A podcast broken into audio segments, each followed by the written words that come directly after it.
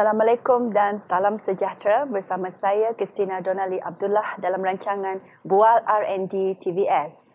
Sarawak memang terkenal dengan suku kaum yang pelbagai dan agama yang pelbagai. Kita dikayakan dengan pelbagai jenis warisan dan juga tradisi. Tapi kita pada hari ini uh, mengungkap berkenaan dengan perkembangan penyelidikan etnik Melayu di Sarawak dan bersama saya pada hari ini di studio adalah uh, Prof. Dr. Syarin Ahmad Zaidi Adrus, seorang pensyarah dan juga profesor di Fakulti Sains Konektif dan Pembangunan Manusia Universiti Malaysia Sarawak. Beliau juga merupakan anak kepada mantan Governor Sarawak, Tun Ahmad Zaidi Adrus. Apa khabar, Prof? Alhamdulillah. Terima kasih kerana sudi bersama kami di studio pada hari ini. Ya, uh, mungkin Prof boleh uh, menceritakan sedikit latar belakang uh, sejajar dengan tajuk kita pada hari ini itu perkembangan penyelidikan dalam etnik Melayu di Sarawak. InsyaAllah. Alhamdulillahirabbil alamin wassalatu wassalamu ala asrafil anbiya'i wal mursalin wa ala alihi wa sahbihi ajma'in. Rabbi israh li sadri wa yassir li amri wa hlul 'uqdatam min lisani yafqahu qawli. Terima kasih uh, Dr. Kristina eh, kerana menjemput saya untuk uh, temu bual R&D eh, pada pada, pada pagi ini. Ya, um, terlebih dulu ingin saya memperkenalkan diri saya lah dan bidang uh, kajian saya. PhD saya adalah dalam bidang Information Science and Technology, tapi uh, spesifik uh, penyelidikan uh, yang diminati saya adalah dalam uh, knowledge management uh, di dalam uh, organisasi dan juga di dalam community.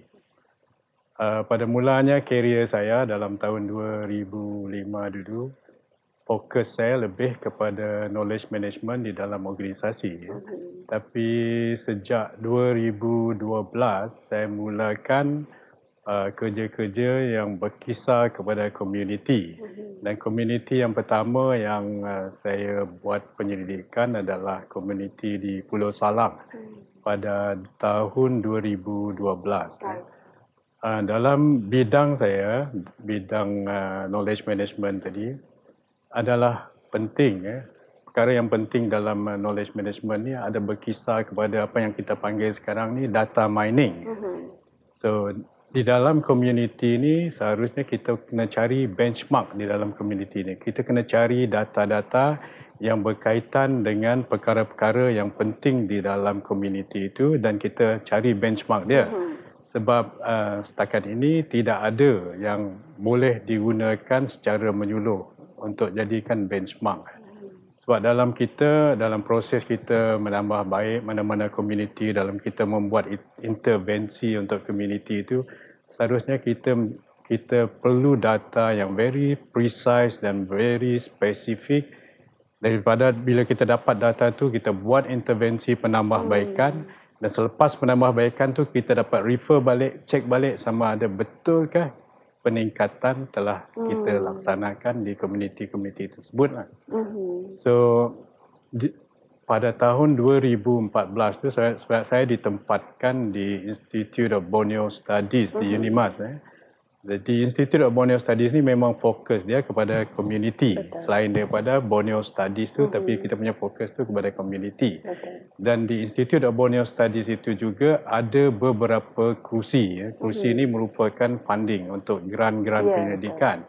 Dan satu daripada kursi yang ada di sana adalah kursi Nusantara, Selain daripada itu ada kerusi Dayak, ada kerusi Tuntaib hmm. dan juga ada kerusi Sino Borneo. Hmm. So daripada kerusi-kerusi ini keluarlah geran-geran untuk penyelidikan tadi lah pelbagai komuniti. Hmm. So di semasa di Institute of Borneo Studies tu kita hmm. mula mencipta satu instrumen untuk mengukur prestasi komuniti tadi sebab mm-hmm. setakat ni belum ada yeah. belum ada instrumen yang boleh digunakan untuk mengukurkan prestasi-prestasi komuniti ini so ini adalah beberapa geran yang prof telah pun sebutlah kan tapi kita melihat kepada ada tak potensi geran dari luar yang mungkin bukan daripada institut ini sendiri okay. um, dari kerajaan negeri Sarawak yeah. memang ada geran daripada beberapa agensi di luar lah, agensi-agensi kerajaan pun memang ada grant. Betul. Dan sekarang ini saya sedang melaksanakan satu kajian uh, merupakan uh, uh, satu kajian yang menyeluruh untuk kawasan uh, Seri Aman dan Lubuk Hantu di Sarawak. Mhm. Jadi untuk kajian uh, apa tu membuat uh, master plan untuk Seri Aman. I see.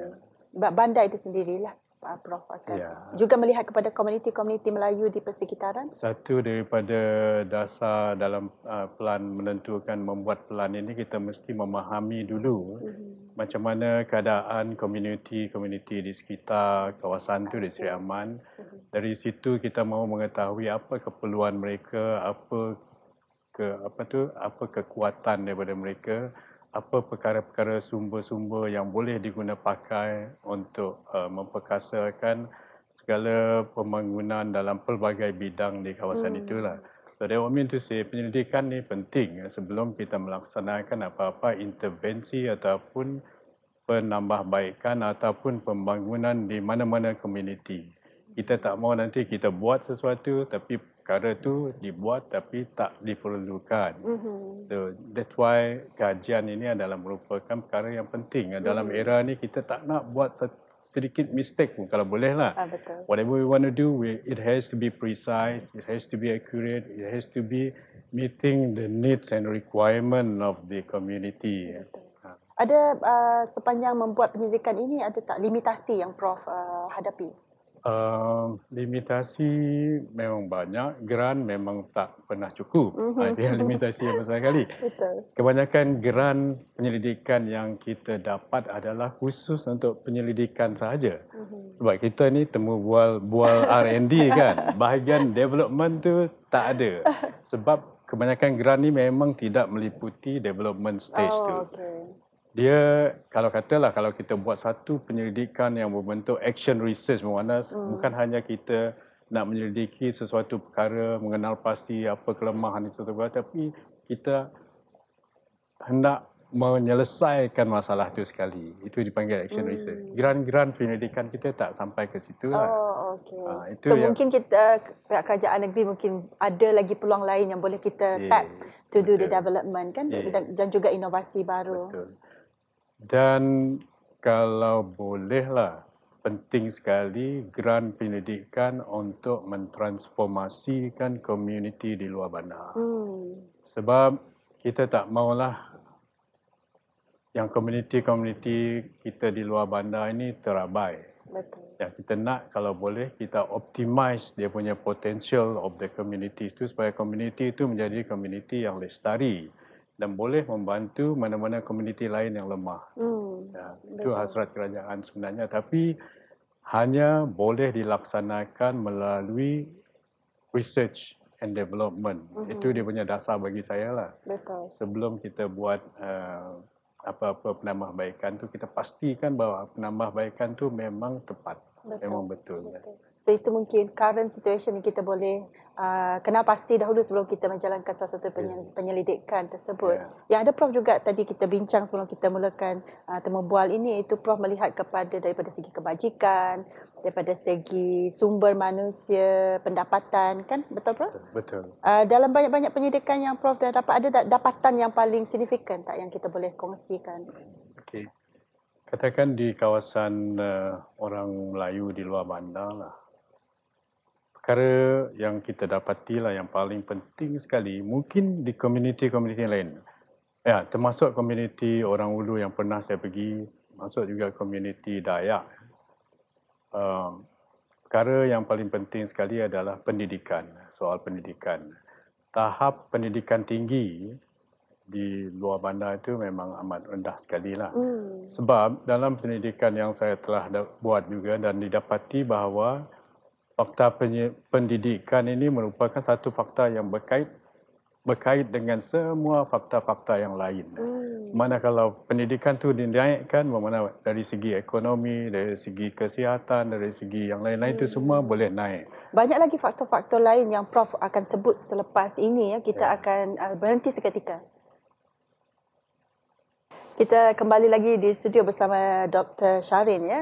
Uh, tadi kita menceritakan tentang uh, perkembangan etnik Melayu Sarawak. Kita ingin melihat kepada penyelidikan ini impaknya kepada uh, ekonomi Sarawak itu sendiri.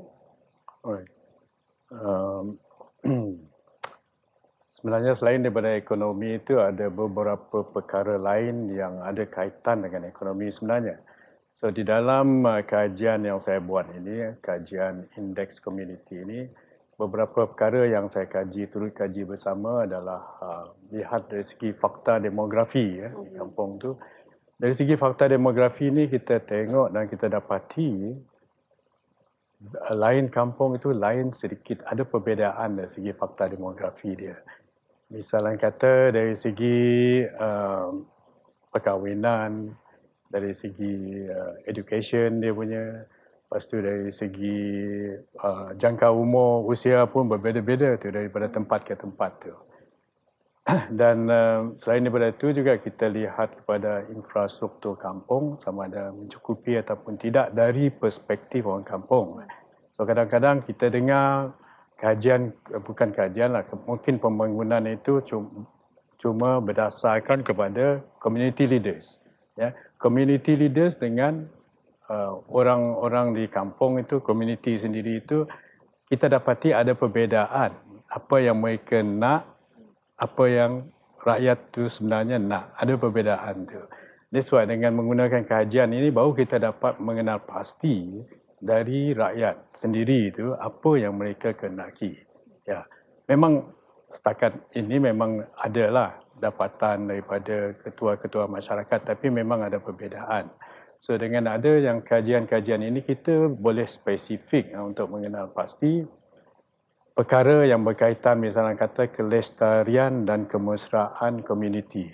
Ya, itu perkara itu penting tu. Macam mana perasaan orang kampung berkaitan dengan kemesraan mengenai dari segi kebersihan, dari segi kelestarian, environmental segala apa semua tu orang kampung punya perspektif itu kita heran.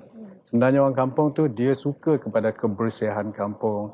Dia suka kepada benda-benda yang tidak ya, tidak merosakkan segala alam sekitar hmm. tu semua. Tapi ini di kawasan pedalaman ya. Di kawasan pedalaman. So baga- bagaimanakah Prof rasa uh, kaum-kaum ini akan selari dengan kita punya uh, digital era digital ekonomi sekarang yang kita sedang lalui ini? Ya, era digital ni memang merupakan satu perkara yang penting ya, yang diketengahkan oleh Ketua Menteri kita dan juga Kerajaan Negeri Sarawak. Sebab bila terjadinya COVID ni dulu, baru orang kenal, baru orang tahu bahawa digital ni penting. Ya, tanpa ada digital ni tidak ada pergerakan ekonomi di satu tempat itu. Apatah lagi misalnya kata di luar bandar.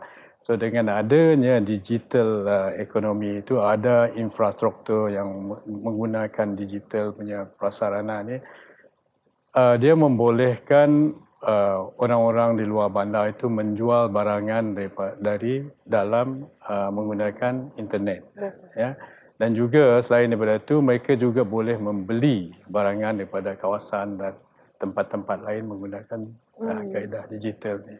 Tapi agak challenges ya Prof sebab kemungkinan usahawan ini sudah uh, sedia kala menggunakan kaedah uh, tradisional ataupun konvensional. Mereka belum lagi menggunakan pelbagai jenis apps di digital kan? Ya, itu memang akan memakankan sedikit masa lah untuk memastikan orang di pada luar bandar itu betul-betul bersedia menggunakan teknologi digital. Dan antara antara yang penting sekali adalah uh, dari segi kecelekan uh, digital itulah sendiri.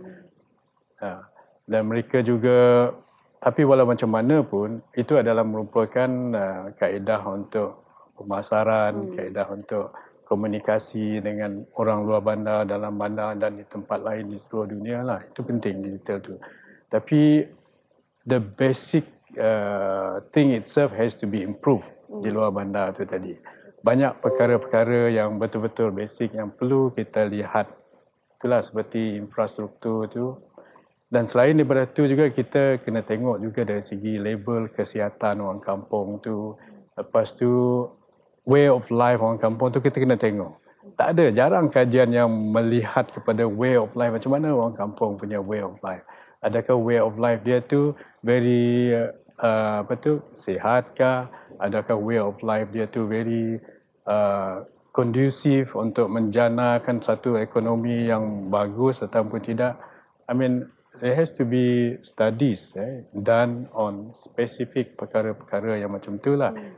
Even dari segi produk-produk yang dijana oleh orang kampung itu, sepatutnya buat penyelidikan untuk menambah baik produk itu hmm. supaya dia dapat memasuki pasaran di luar negara. Hmm. And yalah, kita dah ada prasarana untuk menjual secara online tu, tapi hmm. the product itself daripada cottage industry daripada luar bandar tadi it has to be improved in term of dia punya quality and in terms of quantity as well hmm, lah. Betul. So kita banyak lagi sebenarnya inisiatif-inisiatif yang dibuat untuk membantu para yeah. uh, kaum-kaum etnik Melayu ini yang berada di pendalaman kan Prof. Yes. Kita akan uh, mengupas lebih lanjut lagi lah selepas kita uh, berehat seketika.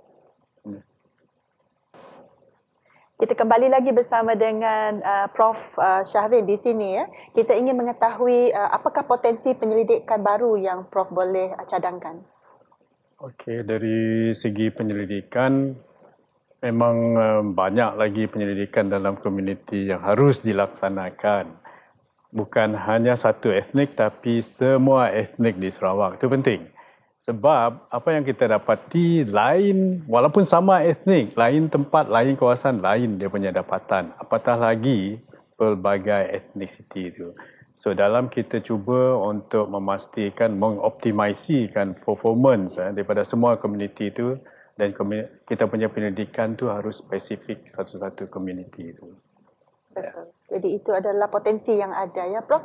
Kemungkinan Prof boleh uh, mengkonklusikan, memberi sedikit kesimpulan terhadap perbincangan kita pada hari ini Prof. Okey, um, sebagai konklusi lah, saya adalah merupakan satu pengharapan saya sebagai penyelidik ya, yang juga um, ramai penyelidik-penyelidik di negara ini dan negeri Sarawak ini um, ialah kepada semua pemegang taruh di luar sana Uh, perbanyakkan uh, geran-geran penyelidikan lah dalam pelbagai aspek komuniti ini untuk membolehkan pengkaji supaya dapat mengkaji lebih, lebih dengan lebih mendalam perkara-perkara yang kritikal eh, yang boleh uh, menaik uh, taraf serta mengoptimize uh, segala apa yang kurang dari segi performance di komuniti-komuniti luar bandar supaya komuniti luar bandar kita ni akan dapat menjadi sebuah komuniti yang lestari lah. Di mana akhirnya nanti komuniti di luar bandar kita dapat menyumbang kepada ekonomi negara dengan sebanyak mungkin dan sebaik mungkin. Supaya kita pada masa itu nanti dan uh, komuniti luar bandar itu tidak ketinggalan. Itu yang penting. Betul. Jadi kita memperbanyakkan lagi uh, geran-geran yang kalau boleh daripada pemegang taruh di luar ya. Ya, geran-geran kalau boleh bukan hanya untuk research tapi juga termasuk developmental aspect ya. So R&D aspect. Mana terus kepada intervensi dan development kalau boleh.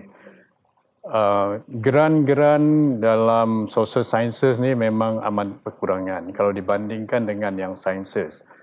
So kalau untuk develop kita punya community luar bandar itu harus ada fokus eh. kerajaan harus fokuskan geran-geran itu kepada aspek social sciences itu. Kena itu adalah merupakan penting ya untuk mengubahkan uh, sesuatu community itu harus mengubahkan dari segi social aspect dia. One of the very important thing adalah kita nak nak ubah dari segi cognition dia cognitive uh, transformation of uh, community kita itu ke arah satu transformasi yang mana kita punya community itu lebih dynamic, lebih progresif dan lebih berjaya. Hmm. Itu pentingnya.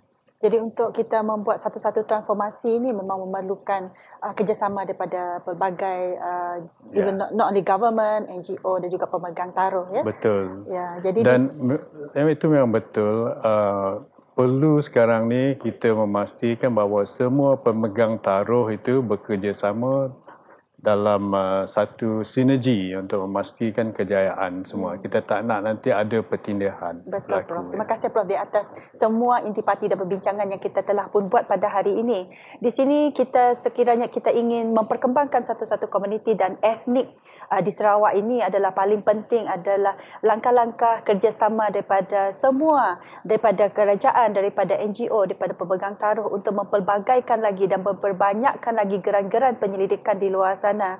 Dengan itu kita mengakhiri uh, rancangan bual R&D kita pada hari ini bersama saya Kisina Donali Abdullah. Assalamualaikum dan salam hormat.